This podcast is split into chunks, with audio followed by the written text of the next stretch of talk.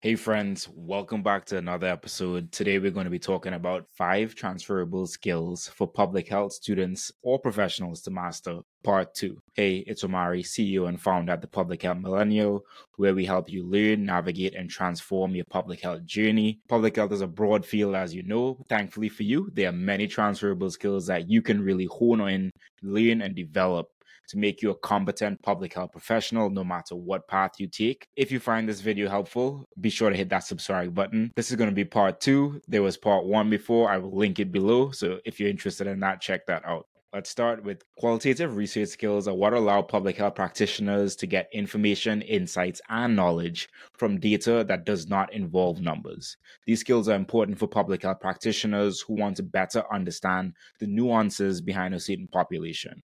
When you think qualitative research skills, think survey development and analysis, focus groups, participant observation, in depth interviews, and storytelling and taking techniques. This can be a skill that you become an expert on on your team after graduation, so put in the time to develop the skill set. Many times you can use your final projects, practicums, or internships to hone this skill. Another way to do this in a low risk way would be to either create polls on LinkedIn, on Instagram, or create a Google form, aka a survey, to find out more insights on a specific topic.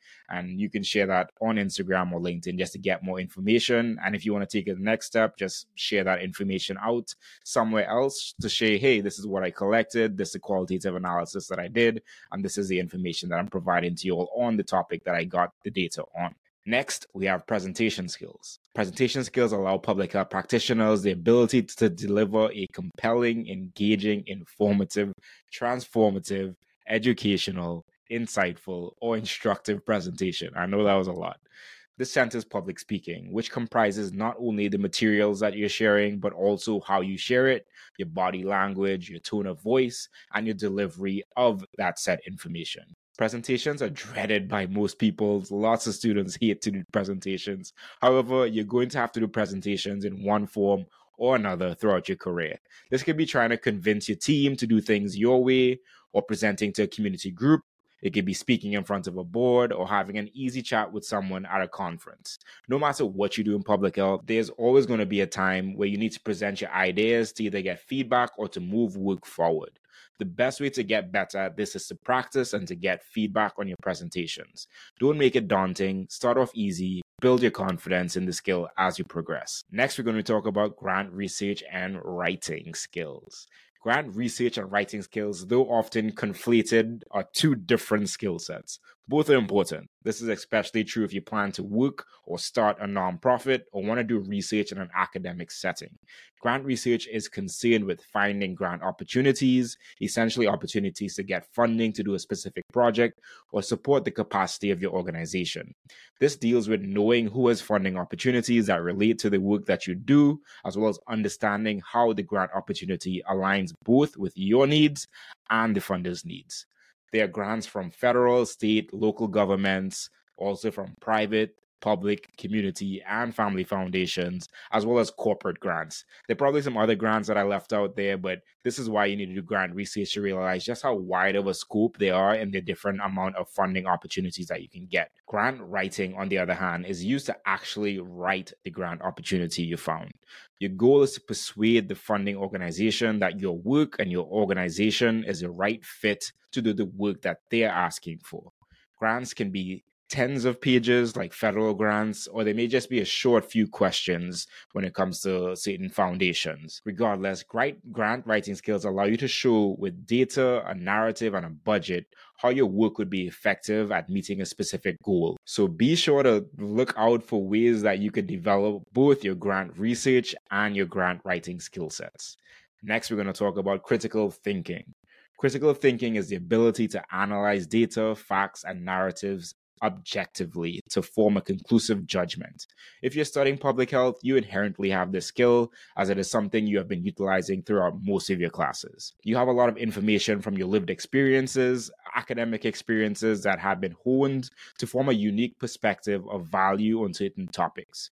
When you think of critical thinking skills, think of solving problems using creative and innovative ways, being able to question problems to understand it deeper, assessing situations to take out the important parts, organizing your thoughts and articulating them in a concise and coherent manner, as well as the flexibility of thought, looking at things from many perspectives. Critical thinking is an essential skill that can be built by being intentional during your courses. Use your time in school to think critically and question things you are hearing, as well as share your unique perspectives. Next, we're going to talk about project management. Project management skills are traits and characteristics that help you to move something from idea to a project to completion. Think about applying your knowledge, skills, tools, and techniques to project activities to meet a specific project requirement or outcome. It consists of many skills coming together, such as collaboration, organizational skills, time management, team management or delegation, problem solving and troubleshooting, communication with stakeholders, to name a few. This is a skill that can be somewhat hard to get during school. However, you can use your class projects and other assignments as a smaller form of project management skills take on opportunities while you're in school to gain some better understanding of project management skills. This can be really invaluable as you enter the career workforce.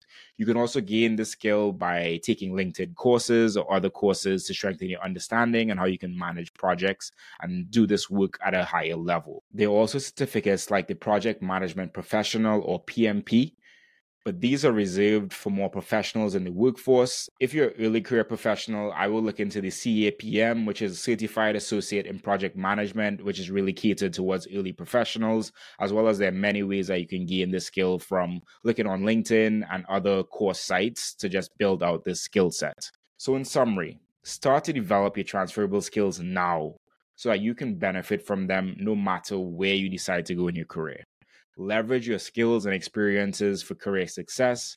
To summarize, the five transferable skills are qualitative research skills, presentation skills, grant research and writing, critical thinking, and project management. Thank you so much for tuning in today, friends. If you found this chat insightful, give it a thumbs up and don't forget to hit that subscribe button as well as share it with a friend.